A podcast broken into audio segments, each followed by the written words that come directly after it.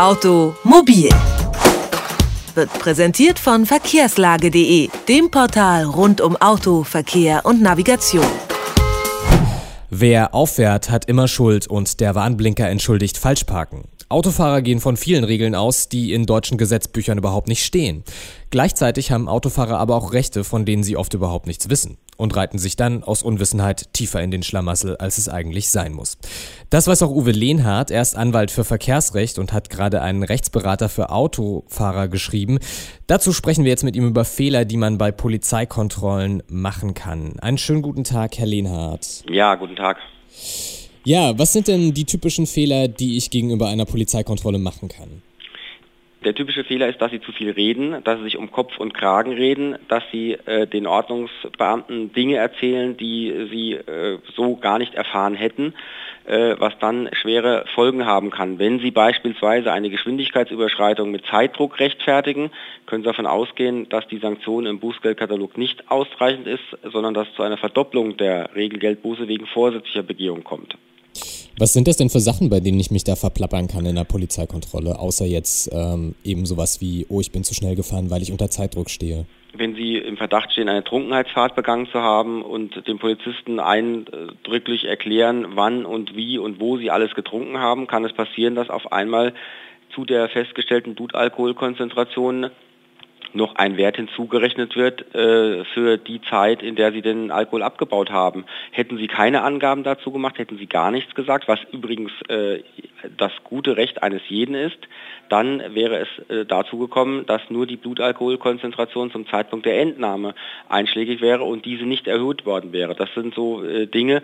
Aber am gravierendsten ist es, wenn die Polizei bei Ihnen auf der Matte steht, klingelt und sagt, Grüß Gott, äh, wer fährt denn eigentlich das Fahrzeug mit dem Kennzeichen? Dann sagen Sie, ach, das ist mein Auto, das fahre ich immer.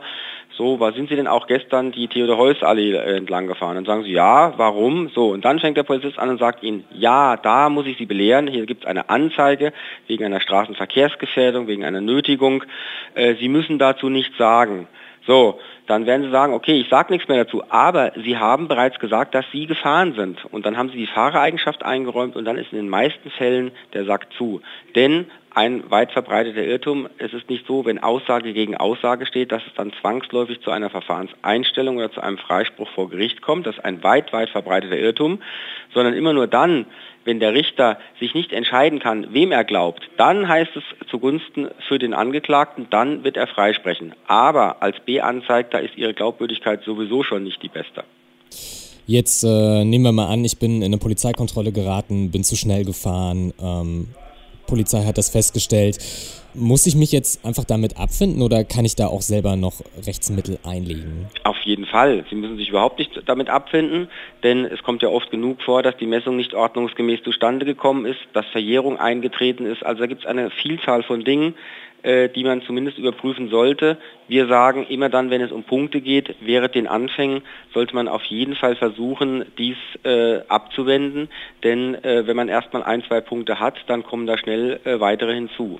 Also bei einem Unfall sollte man in jedem Fall die Aussage verweigern und alles im Nachgang mit Hilfe eines Anwalts klären. Verstehe ich das richtig? Das ist richtig. Sie sind lediglich verpflichtet, Angaben zur Person zu machen. Das sollten Sie auch machen. Also Vorname, Nachname, Geburtsort, Geburtsdatum, Straße, Adresse. Mehr nicht.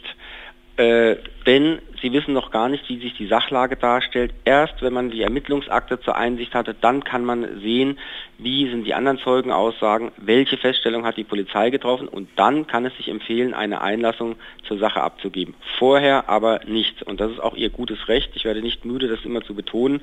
Das ist eines der Grundrechte der Verteidigung. Nur wer den Vorwurf kennt, kann sich optimal verteidigen. Wie komm, bekomme ich denn Einsicht in meine Akte? Das können Sie allerdings nur über einen Rechtsanwalt machen.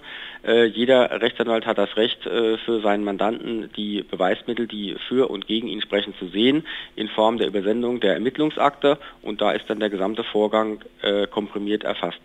Naja, Sie sind Anwalt, da ist das ein bisschen verständlich, dass Sie dazu raten, aber zu jeder Polizeikontrolle muss man Ihnen nicht sofort einen Anwalt zu Rate ziehen. Muss ich mir jetzt eigentlich überhaupt Sorgen machen, wenn ich in eine Kontrolle gerate, ohne dass ich mir irgendwas zu Schulden kommen lassen habe? Also wenn Sie sich nicht zu Schulden haben kommen lassen, dann brauchen Sie auch keine Sorge zu haben. Wenn Sie nicht alkoholisiert sind oder nicht äh, die tote Schwiegermutter im Kofferraum haben, dann äh, droht Ihnen da kein Übel. Im schlimmsten Falle werden Ihre Personalien kontrolliert. Der Polizist leuchtet Ihnen mit der Taschenlampe ins Auge, ins Auge um zu schauen, ob Sie irgendwie Drogen beeinflusst oder sonst was sind. Und dann wird der Polizist Ihnen äh, gute Fahrt wünschen. Da brauchen Sie natürlich keinen Anwalt dafür. Tipps von Uwe Lehnhardt waren das. Er ist Fachanwalt für Verkehrsrecht. Und wer jetzt genaueres dazu wissen möchte, der Beck-Rechtsberater Straßenverkehrsrecht ist gerade im DTV-Verlag erschienen. Kosten tut das Ganze 17,90 Euro. Und ich bedanke mich nochmal bei Herrn Lehnhardt. Ich danke Ihnen. Automobil, jede Woche, präsentiert von verkehrslage.de.